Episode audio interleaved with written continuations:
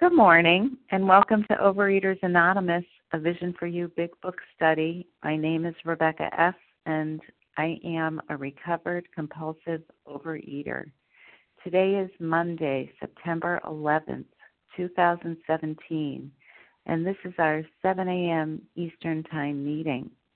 Today we are reading from the Big Book, and we are in Chapter 7, Working with Others, on page 95, paragraph 2.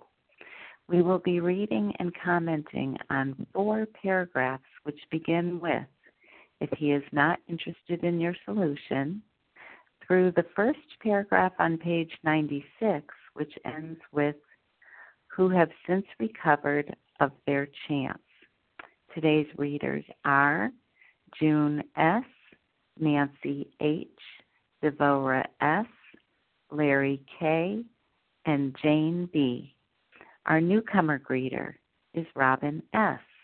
The reference number for yesterday's Sunday, September 19th, 2017's special edition meeting is 10409. That's 10,409. OA Preamble Overeaters Anonymous is a fellowship of individuals who, through shared experience, strength, and hope are recovering from compulsive overeating. We welcome everyone who wants to stop eating compulsively. There are no dues or fees for members. We are self supporting through our own contributions, neither soliciting nor accepting outside donations. OA is not affiliated with any public or private organization, political movement, ideology, or religious doctrine. We take no position on outside issues.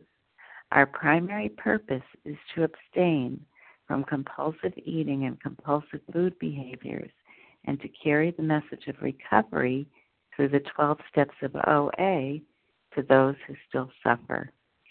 Our sole purpose OA's fifth tradition states each group has but one primary purpose to carry its message to the compulsive overeater who still suffers. At a Vision for You Big Book study, our message is that people who suffer from compulsive overeating can recover through abstinence and the practice of the 12 steps and 12 traditions of Overeaters Anonymous. I will now ask June S to read the 12 steps of OA. Good morning. This is June S., um, leader of the 12 steps. One, we admitted we were powerless over food, that our lives had become unmanageable. Two, came to believe that a power greater than ourselves could restore us to sanity. Three, made a decision to turn our will and our lives over to the care of God as we understood Him. 4. Made a searching and fearless moral inventory of ourselves. 5. Admitted to God, to ourselves, and to another human being the exact nature of our wrongs. 6. We're entirely ready to have God remove all these defects of character. 7. Humbly asked Him to remove our shortcomings. 8. Made a list of all persons we had harmed and became willing to make amends to them all. 9 made direct amends to such people wherever possible, except when to do so would injure them or others. 10. Continued to take personal inventory, and when we were wrong, promptly admitted. 11. Sought through prayer and meditation to improve our conscious contact with God as we understood Him, praying only for knowledge of His will for us and the power to take that to carry that out. 12 Having had a spiritual awakening as the result of these steps, we try to carry this message to compulsive overeaters and to practice these principles in all of our affairs. Thank you, and I wish everyone a prayerful and peaceful day. Thank you, June S. I will now ask Nancy H. to read the 12 traditions of OA. Yes, good morning, Rebecca. Thank you for your service. This is Nancy H. from Massachusetts, grateful, recovered, compulsive overeater. Common, the 12 traditions. One, our common welfare should come first. Personal recovery depends upon OA unity. Two, for our group purpose, there is but one ultimate authority, a loving God as he may express himself in our group conscience. Our leaders are but trusted servants, they do not govern.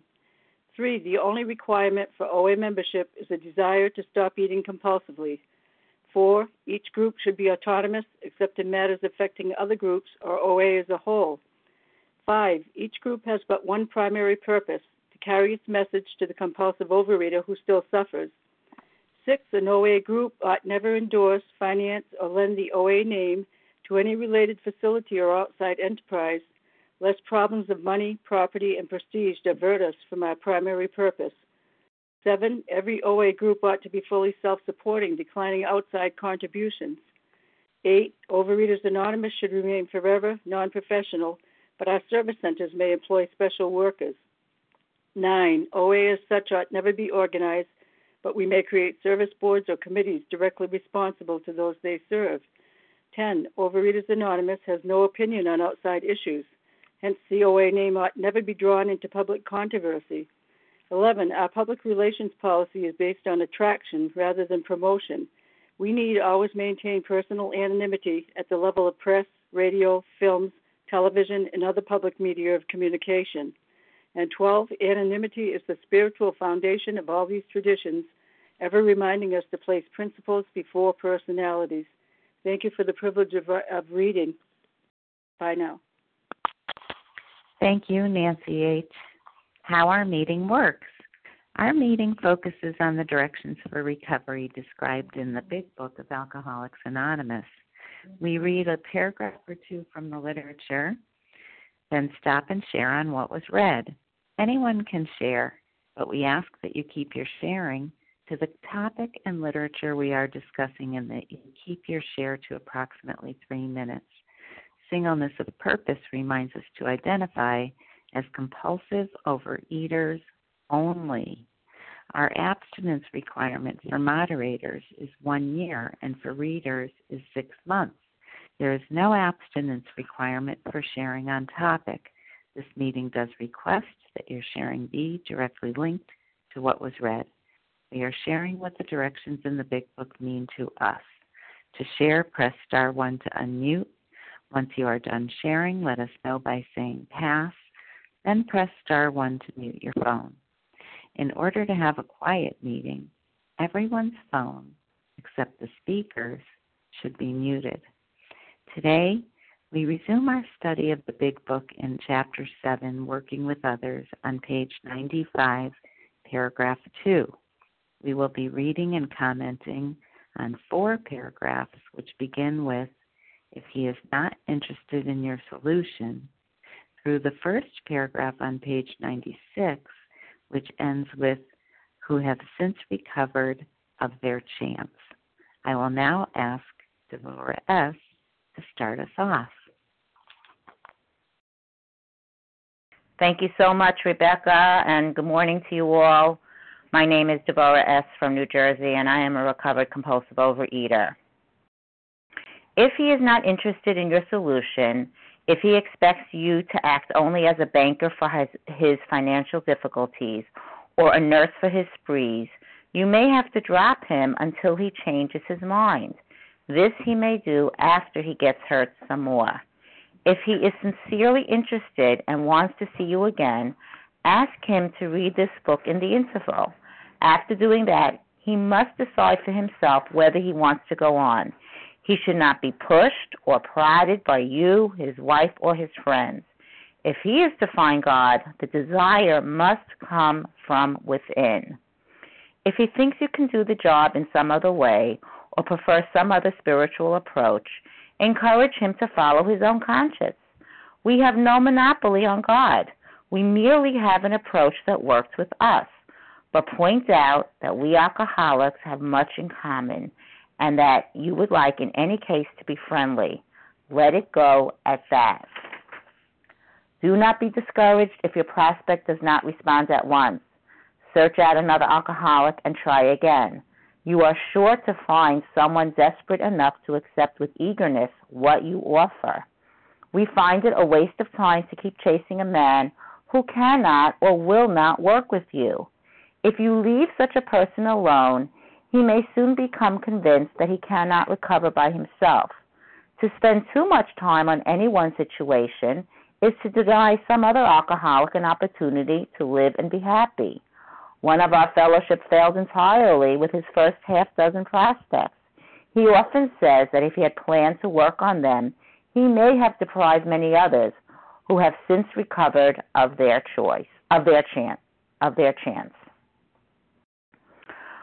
Wow, a lot of information over here, a lot of directions over here, and um, and I need these directions because um, because I need these directions. And um, the best, you know, when I when I got into program, honestly, my sponsor did not say, "Here's the big book," or she didn't tell me, "Go out and buy the big book and read the first, you know, read it and get back to me and let's discuss it." Um, it was a very different, a very different approach. It was only after I was in program for a little while that I was introduced to the big book. I mean, it was around. I had, I did have a copy of it, and I read p- pages here and there and excerpts and things that I can understand. And it was told to me to read the doctor's opinion, which I got, and read pages 30 and 31, and uh, different sections here and there. But it was never done in a in a formal way where I read it page by page, paragraph by paragraph, in an order. Um, and um, so that's how I sponsored, you know, with my sponsees because I just didn't know any other way.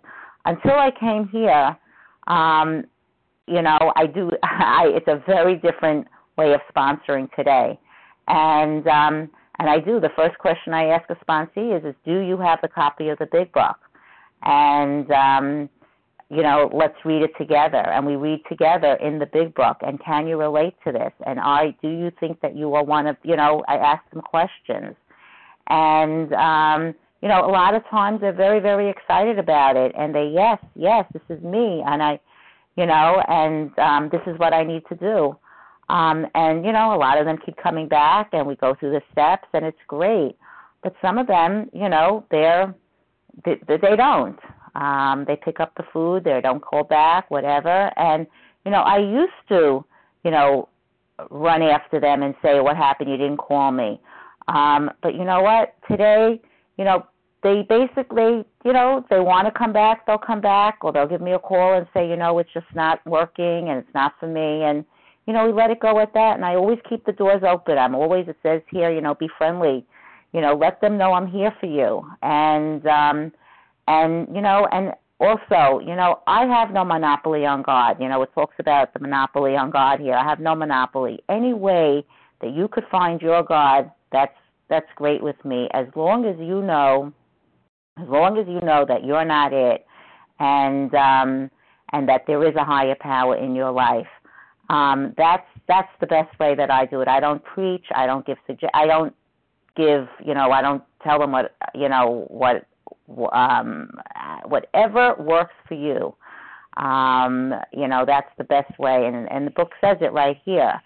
Um, and you know, so I'm just so grateful. You know, I do move on. I don't just uh, you know run after sponsor. You know, run after the sponsees who's not there. And I keep my doors open. And you know, and I'll do take on a few sponsees at a time because out of five sponsees that I could pick up, maybe one will remain, and that's the one that I want to work with, and that's the one that keeps me grounded and knows, you know, keeps me to remember where I came from, and and that's what I need to do, and that's the purpose of me working with people because I I need to remember where I came from, and I need to keep myself involved in the book so that I can stay recovered. And um, and with that, I'll pass. Thank you.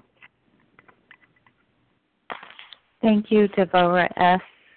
Who would like to share on these four paragraphs? Or Katie G. Nancy H. Katie G. Katie from Boston. Nicole I heard Matt M. Kim and G. Katie G. Katie G. Larry. Amy MC. Larry K. Nancy H. Kim G. Nicole P. And Nancy Barbara E. Lisa B. Nicole P. Barbara E. Uh, Melissa, was it? Did you get Lisa B? Lisa B. It might have been Lisa B, not Melissa. I'm not sure. Did Let you me get tell Nancy you who I H? writ- I did. Let me tell you Thank who you. I did write down, and I know I missed many of you, especially the beginning people. Matt M, Katie G, Larry K, Kim G, Nancy H, Nicole P, Barbara E, Melissa B, Lisa B. But I'm not sure about those two. I know about Lisa. I'm not sure about Melissa. Who did I miss? It it wasn't Melissa. It's not Melissa. It wasn't. Okay, No. thank you. Who did I miss? Oh, I'm sure I missed someone. Okay. Okay, I'm getting a text that I missed a Chrissy G. Not a Chrissy D, G, just Chrissy G. so anyway, let's go with that. And if there's time, I'll open the floor again. Matt M, go right ahead. Thank you, Rebecca. Good morning, everyone. This is Matt M. Compulsive here over here in New Jersey. Yeah, back when I was sponsoring, I didn't know any better. The way they, the way we were sponsored, we get 21 days of abstinence. Then we go through the first three steps and answer 21 questions. 30 days of abstinence, 30 days of abstinence. Write on 21 questions that from all different pieces of literature, from the Big Book, from the A 12 and 12 to OA 12 and 12. And then we were responsible. We stepped up after only doing the first three steps, and that's how we were sponsored. And I didn't. I haven't even done my fourth step yet, and I was going ahead and doing uh, sponsoring of people. You know that that was the way I was doing it, and I thought I had to drag people through the steps. I thought I had to be the one who strong armed them through. And as one, I was wondering why my sponsors were dropping off like flies left, left and right. They were disappearing because I was coming on so strong, and I didn't realize that that's not how it's supposed to be done. You're supposed to be more gentle with people and allow people to have the space they need to grow and the space they need to recover. You can't shove it down people's throats.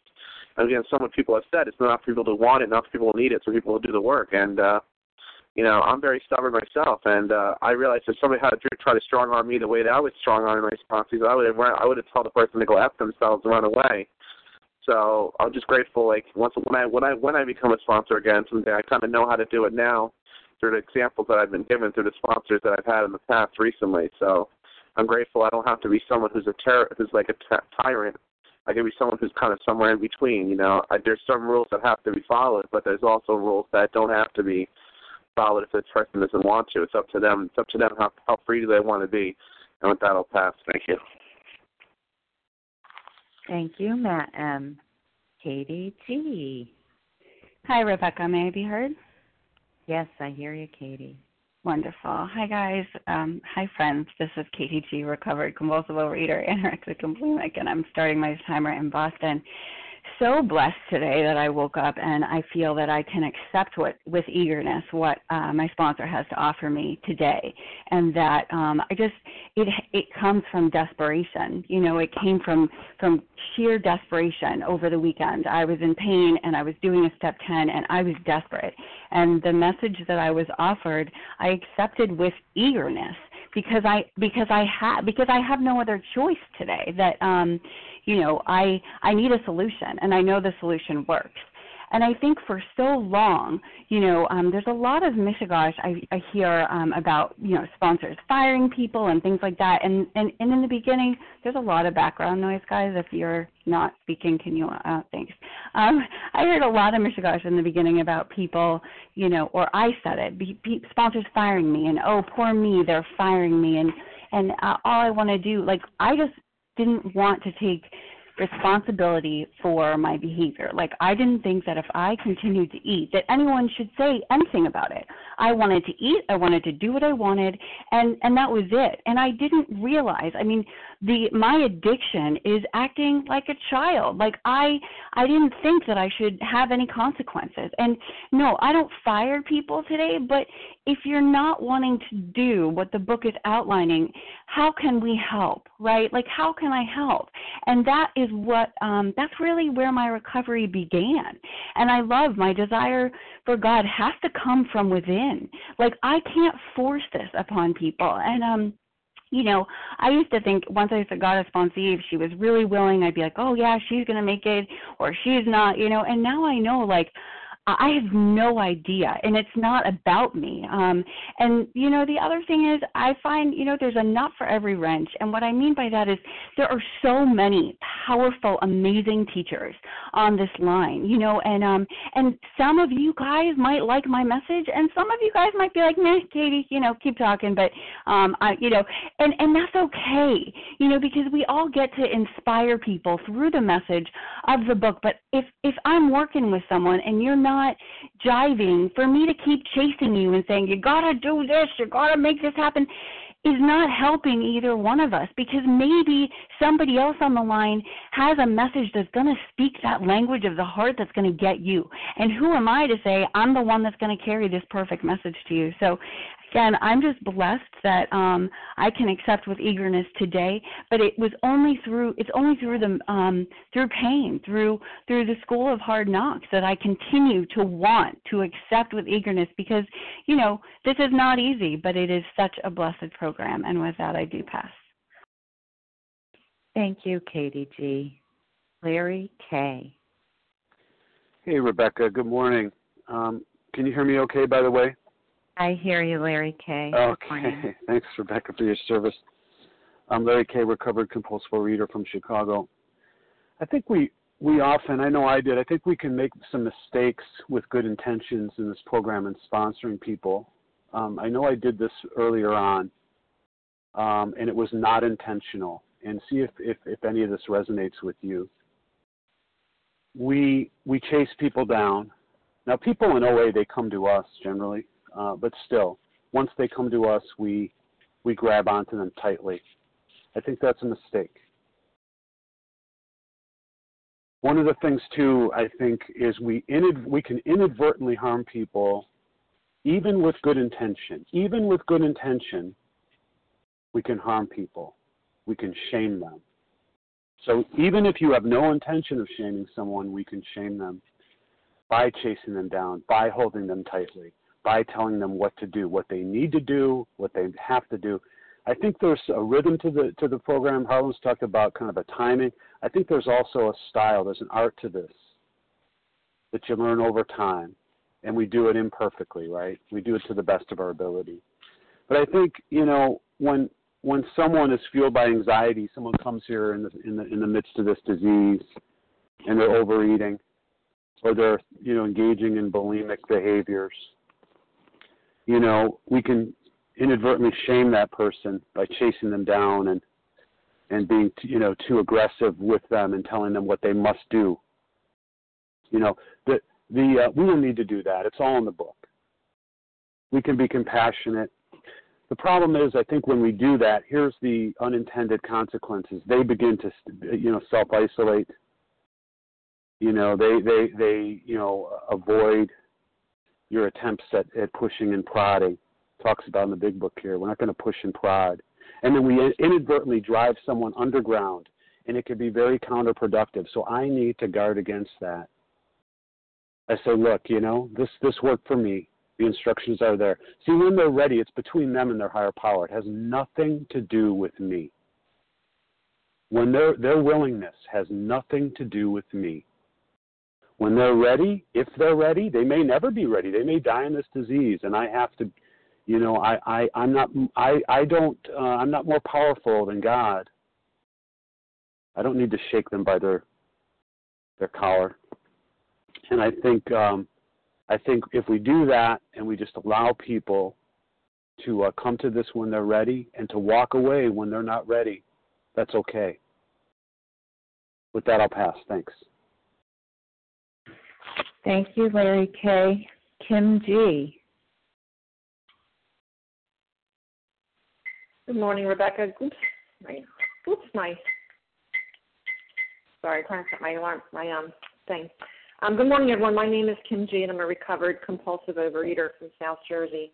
You know, when when people call me with uh, you know sponsoring questions, the first thing I always suggest they do is they reread this chapter because there really is clear cut directions, they're just not comfortable a lot of the time. But they're telling us specifically, and I and I love the word if. So there's three conditions here. There's three scenarios they're presenting us with, and they're giving us clear cut directions on what to do. So if he's not interested, So, in other words, I have to get clear what am I offering? You know, I'm not offering to be someone's banker or financial difficulties. I'm not offering to be someone's diet buddy. I'm not offering to be their life coach. And if that's what they're looking for, it says I may have to drop him until he changes his mind. Now, now my experience is not that I quote unquote drop people, but I get fired a lot because people are looking for a diet buddy and they don't want to deal with the steps.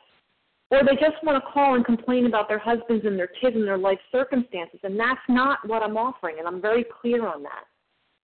And then it says if they are sincerely interested, so if they want to do the steps, we're going to do whatever we can for them, but it's going to be on their work, not my work. If I'm working harder than the sponsees working on their recovery, that's not a good sign. Another reason to leave them alone. And then it says if he wants to do the job another way. And that can mean a lot of things. You know, if someone wants to go back to a conventional diet program to see if that works, I encourage them to do that. If someone wants them to use outside literature, outside of Overeaters Anonymous approved literature, I encourage them to do that. Because I don't believe my guide personally is so much bigger than this 164 pages. And even if they want to use other literature in Overeaters Anonymous that didn't work for me, I encourage that for them, but I can only offer the big book because the big book is the only thing that's off that, that has worked for me. And if people want to use other type of OA literature, I think it's my responsibility as an OA member to know other members of OA who use that literature that I can refer them to.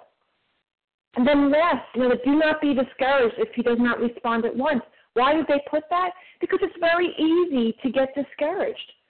You know, I often tell my uh, my sponsees when they first start sponsoring, grab three to five people and do the doctor's opinion with them, and they get scared. But just like Devorah said, if you grab three to five people, you're lucky if two of them even call you. And of those two, you're lucky if any of them want to work with you because they don't want to put the food down. So the way that I put it is, I'm not. I'm going to. You know, if you leave such a person alone, he'll be convinced he cannot do it by himself I don't want to get, to get in between someone's step one experience.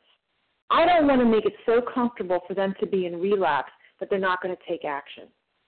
And I'll end with this. For those of you who are still in the food, who are not in this sponsoring thing, think about these conditions. Which of these conditions are you going to be willing to submit to as being a sponsee? And with that, I pass. Thank you, Kim G. Nancy H. Good morning, Rebecca. Thank you for your service. This is Nancy H. I'm a grateful, recovered compulsive overeater from Massachusetts. Um, this part about, you know, not enabling them, I was told when I first started sponsoring, after I kept saying, well, this person didn't call back, this person didn't call back, I was told you don't call them a sponsee yet, you usually call them a person of interest until you see if they're serious. So I've done that since then. And um, I know that I don't have the power over their recovery. I know that God is the only one who can help them to recover, and that's only if they're willing to do their part. So I end up, um, when I take on a sponsee, I usually say, you know, I'd like you to do a couple of, things for me um, in the next few days while you're getting abstinent. Uh, listen to a few recordings on the doctor's opinion, and I give them. I usually suggest two recordings, and then I tell them to call me back. You know, as soon as they're done, and some call back and they say, "Well, I didn't have time to look, you know, to listen to it or whatever." So I give them another chance and I say, "Well, you know, have you been abstinent for the last couple of days?" "Yes, I have." "Okay, well, why don't we start reading in the doctor's opinion?" And then uh, once we start doing that, and if they don't um, come around within a couple of days and they just kind of forget about what I asked them, I usually kind of get the the gist that maybe they're not going to be serious enough and I tell them that this is the only way I know how to recover because this is the way my sponsor did it. And you know, I have I, I'm willing to help them, but they need to do their part along with their higher power. And I tell them that my job is to be a guide to their higher power, not to make me their god.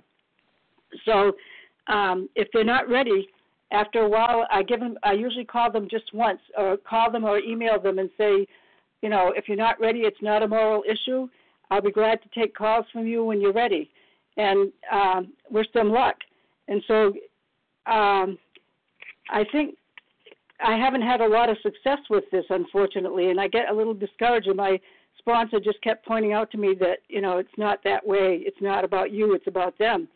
And um, the last thing I want to say is that I started. To, I used to take one sponsee, and I I kind of put my eggs in that basket. And as soon as they were not there, sometimes I would say, well, I'll slack off and take a vacation for a day, and then I'll go back to getting another sponsee. But now I'm starting to take three or four at a time, and I usually, if I'm lucky, one will stay.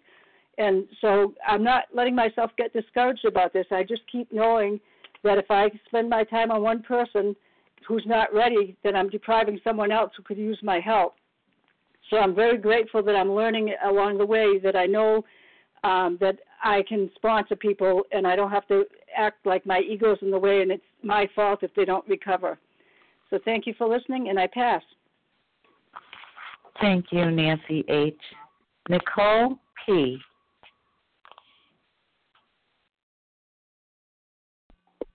Good morning, everyone. I am a recovered um, compulsive overeater from Georgia. And wow, if he is not interested in your solution, if he expects you to act as a banker for his financial difficulties, um, for me, when I start with the sponsee, I my approach is I get to know like okay, because for me, I know when I came into program, I said, oh, I'm ready to do this, I'm ready to do that, and I I get to know who my sponsees is a little bit, like where are they, where are their journey, how did they get here, and then I direct them right to the doctor's opinion. And I know for me, when I came into program, I had to read the doctor's opinion three times to actually relate, because the third time was the actual time I was actually abstinent. So it related to me then when my mind was clear. When it wasn't, I was like, what is this? Why are you having me read this? I'm not an alcoholic. I don't get it. And I, you know, I had to have my own step one experience, as my sponsor would say. And part of that was I had a sponsor, you know, bless her heart. She was wonderful, but she knew I wasn't ready. And, um, you know, I wasn't going to fire her because I liked the idea of having a sponsor because I had someone complain and bitch to, and oh, this is happening with my life, and that's happening with my life, and I would have someone to share the problem with, and because we didn't have that boundary where it's like, look, I'm not your, I'm not your therapist, I'm not your higher power, so I made her those things. Whereas with my sponsees, I let them know, yeah, I'm here if you have questions about the steps or about what we discussed. But I let them know I'm not your therapist, I'm not your gal pal. If we become friends through this, that's wonderful, but that's not the foundation of our relationship. And I love that we have great relationships, but it's not a codependent relationship. Um, I have personally never uh, fired any of my sponsees, but I have been fired. And usually what they'll tell me, and I appreciate they're honest with me, and they'll say, I'm just not ready to do the work, or I don't relate to the big book, and I'd rather be sponsored in another way, like through the 12 and 12. And I say, you know, that's your decision, and, you know, I can't force them.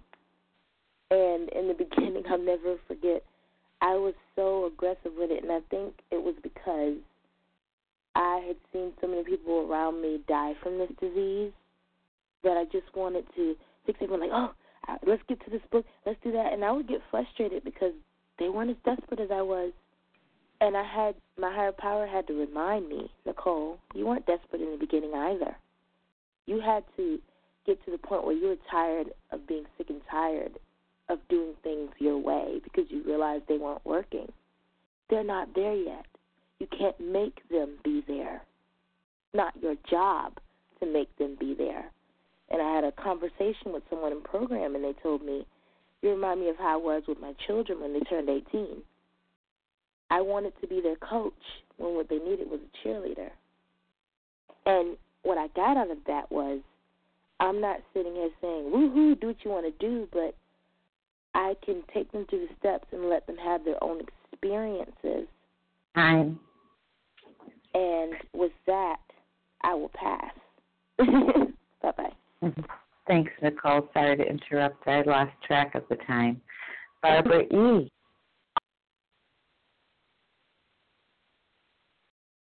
Good morning, everyone. How are you today? I hope you're all doing beautifully. I'll set my timer to start. Okay, I have to remember when I'm working with others, it's not ego building for me. It's bringing the program to other people. And if I fail with them, but I'm abstinent, I haven't failed. I explain to them what OA is all about. I talk briefly about the three-legged stool. I ex- I explain briefly without sounding preachy, at least that's what I hope, what OA did for me and continues to do for me. If a person is not interested uh, or has problems following the directions or appears to want the cliff notes of it, it may be time to part ways. And as it says in the book, there are so many other people out there who are desperate and wanting to do it. Thomas Wolfe, a famous American author, said, I have to see things a thousand times before I see it once. That was true for me, and it may be true for that person. When and if they're ready, they will return. I explained that my journey took me through trial and error, through fantasy and illusion, through falsehood and foolishness, through confusion, to finally get to hopeful as I got to the OA program. It was simple, but yes, it was hard work. And the torment of my past had been self inflicted, and I had to learn slowly and wait for the miracle to happen. If it, if, if it happens for them, wonderful. If it doesn't, perhaps it will happen for them with someone else. I am not a God. I'm just another suffering compulsive overeater. The person who woke up earliest this morning has the most abstinent. Thank you, and I pass. Thank you, Barbara E. Uh, let's try not to quote literature from outside sources. Uh, Lisa B. Good morning. This is Lisa B., a recovered compulsive overeater in Greenville, South Carolina. And I'm grateful for this intensive study of these paragraphs. There's so much to cover, but the line that really jumped out for me is on page 95. If he is to find God, the desire must come from within. And um, I have to remember that the directions, the recipe for this experience that I am so desperately needing, is in this big book. And on page 55, it tells me something that's very, very powerful in We Agnostics. It says, We can only clear the ground a bit. If our testimony helps sweep away prejudice, enables you to think honestly, encourages you to search diligently within yourself, then, if you wish, you can join us on the broad highway. With this attitude, you cannot fail the consciousness of your belief is sure to come to you. So, working with others, it's very easy for me to have my ego attach itself to anything, anything at all. And I need to remember that the star of the relationship between myself and my protege is the big book. It's not me. It's not really my uh, great ideas. It's my experience, strength, and hope based in this book. Um, I will also share that step 12 in the AA 12 and 12 is really helpful because it does talk about not over managing things. And that's what I do when my ego attaches, attaches itself. I start to over manage things. So I really try to stay to this book, but also offer them hope ah. that, you know, Oh, there was a noise there. I heard a noise. Um, it yeah. can be really overwhelming. Muted. I'm sorry, Lisa. Whoever's unmuted, please check your line and mute your phone. Go ahead, Lisa. Sorry. Well, it can seem overwhelming. I thought, you know, um, again, the thing that my ego wants me to do is separate myself from you. Like, it'll happen for you, it won't happen for me. Or I'm so much better than you, you know, I don't need what you have. But this book, when it says here, if he is to find God, the desire must come from within. And I have to remember that the steps on how to find that higher power is in this book. It's not up to me to really um, get them to get it. So, with that, I pass. Thank you for your service, Rebecca. Thank you, Lisa B., for your share. And Chrissy G, are you on the line waiting to speak up?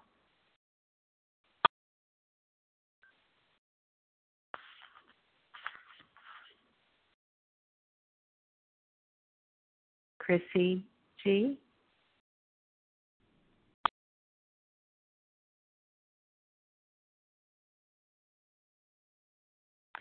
Well, perhaps Chrissy G will chime in in the second round. Who else would like to share on these four paragraphs? We read from paragraph 2 on 95 through This paragraph 1 on Becky. 96. Could we Nessa that? R. Marjorie G. Margie. Leah M. Mel- Melissa C. This is Raquel. I don't know if you heard me, Rebecca. I didn't, Raquel, but I heard you that time. Sue G. Um, okay, there's Margie. people I didn't I didn't catch, and I don't know if we're going to have enough time. But let me tell you who I got. I got Nessa R, Marjorie R, I believe, Leah M, Raquel E, Sue G, and Maura Z. And five times three is fifteen. fifteen, forty, fifty-five. I think that's all the time we have. So I'm sorry if I missed you, but there is another hour coming up. Nessa R, go right ahead.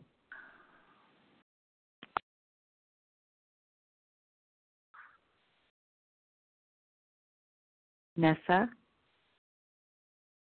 We can't hear you. Hi, sorry, I was automatically remuted and I didn't realize it. So, this is Nessa R, a recovered compulsive overeater in Toronto, Canada.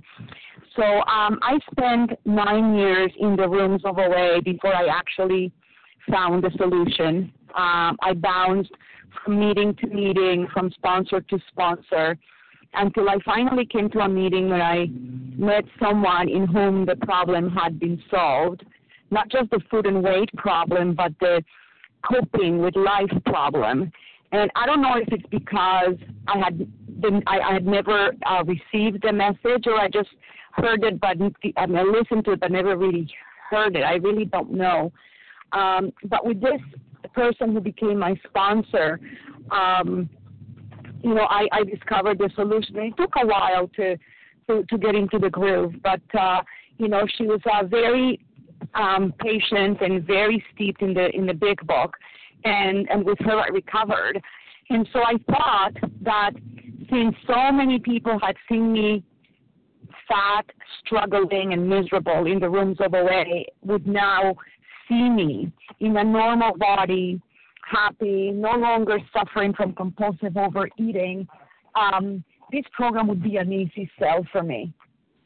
You know, I I would be able to. Uh, to truly effectively carry the message because you know people would see what I was like and they would see um, what I am now and they would want to know what happened and not only they would want to know what happened they would want to do it themselves and what I found uh, was not bad. it was something like I want what you have but I am not willing to do what you do um, sadly, like myself for the first nine years, there's a lot of people still looking for the easier, softer way um, inside the rooms. There's people who are still looking for the magic. And you know what? There's, there's miracles in this program, but there is no magic. You know, we get what we work for. Uh, and if we don't work for it, we don't get anything, right? It's like half measures availed us nothing. Um, and I used to get very, very discouraged. And then I realized, you know, if I'm getting discouraged, then this is not about my sponsee and this is not about the big book or the message. It's about me. You know, um, step step 12 tells me try to carry the message. It is not a command for me to actually get through to people. It is not my job to convince people that not only they should want what I have, but they should do what I do. That's a job that they have to do themselves, you know.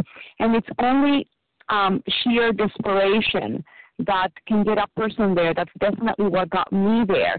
That was the fact that when I met um, the woman who became my sponsor and I saw what was possible, when I coupled my misery with the possibilities that I was seeing in front of me, that's what did it. And I don't know that that's what's going to do it for Right. everybody else. You know, thank you. Everybody has their own journey to go, and it's not up to me uh, to make them do something they're not ready to do. And uh, with that, I pass. Thank you. Thanks, Nessa R. Marjorie G. Hi, this is Marjorie G, and I am a recovered compulsive overeater. I noticed that there are seven instances where the word if occurs in those paragraphs. And, uh, and I've also noticed in the preceding paragraphs that we've read on other days and in the paragraphs that we're going to be reading um, in the next few days, there are many instances of the word if. What that does for me, and I keep bringing this focus back to me, it's not about my protege. The focus is on what is this showing me about me? Every time I see the if, it helps me to look at myself to see how narrow my viewpoint is. People may be interested, but they may not be. People may be sincere, but they not may not be. People may want to find God, but they may not. People may think there is another way, and I may think there is only one way. So each one of these is an instance where I get to practice steps 10 and 11. And it is an opportunity for me to get practice doing one of the things that the program promised to me or told me to aim for back on page 19 and 20, where it talks about real tolerance of other people's viewpoints and constant thought of how we may help meet their needs. Here's the opportunity where I'm getting to do that. When I read that on page 19 and 20, I didn't know I didn't have a clue about how to do it. So here I'm I'm backed into being tolerant and having thought of other people. I'm backed into it by my own absolute necessity to work with others. It's the only thing that's going to save my life. It's not just having nice moral principles and doing the right thing. This is going to save my life. Thank you for listening to me. Thank you, Marjorie G. Leah M. Thank you so much. Um, you know, when I look back on the three decades of working with other people, I realize that uh, although there's been tremendous growth in pressing into the step work, you know, of steps 1 through 11, it's really this working with others that uh, puts that growth and the ability to interact uh, to the test. You know, can I be loving and yet hold uh, to these directions? Um, you know, if he's not interested in your solution, you may have to drop him until he changes his mind. This he may, this he may do after he gets hurt some more. I mean, the big book is quite blunt here. Um, he must decide for himself whether he wants to go on. He should not be pushed or prodded by you, his wife, or his friends uh, you know, another one here. If you leave such a person alone, he may soon become convinced that he cannot recover by himself. To spend too much time on one situation is to deny some other alcoholic an opportunity. Um, you know, this is a tough love approach. Um, and, uh, you know, all I have to do is look back on my own history, you know, of of active addiction and people reaching out to me uh, to help me, and yet I just wasn't ready. You know, I just wasn't ready to go to any lengths. I wasn't sick and tired of being sick and tired enough yet enough yet until the disease uh, continued to wrap its noose around my neck and tighten the grip. And, you know, when I was ready and my sponsor said, you'll be calling me tomorrow at 5.30 a.m., I said, uh, you know, you betcha, you know, and when they said jump, I said how high because it had become a life or death mission for me and you know that's that's what I wait for. And when I speak to a prospect, that's what I listen for. So when I end up working with people, they're generally ready because I can detect that in the earlier conversations. Um, and so, you know, it is it is an art. It is an art to understand that it's really very little to do with me, although I have a responsibility to give an adequate representation of the program of recovery, and there's certainly a skill and an experience and knowledge about that. But the real issue is that there's nothing worse than a head full of OA and a belly full of food, meaning when somebody is ready um, and they've been pummeled enough by their own illness, uh, they come to me because God comes out of the womb. That was my experience. So, you know, they're kind of limp, you know, just ready, ready. The fight is over. Uh, they've thrown in the towel, and um, we can get to work on the business of recovery um, because I have an approach. It says we merely have an approach Right. that worked with us. Yes, I'm wrapping up. And the approach is the, Im- uh, you know, implementation of the steps. What the steps do is take away the mental obsession, substitute that uh, a spiritual awakening, a personality change that is sufficient to overcome compulsive overeating. And with that, I pass. Thanks. Thank you, Leah M. Raquel E. Hello. Uh, can you hear me, Rebecca? I he- I hear you, Raquel. Good morning, Rebecca. Thank you for your service, and hello to all my friends, family, dear ones out there who are doing the job, who are being on the line. And wow, I I I love you all. God bless you with good recoveries uh, and happiness. Uh, these are some very powerful uh, uh, paragraphs for me right now, especially.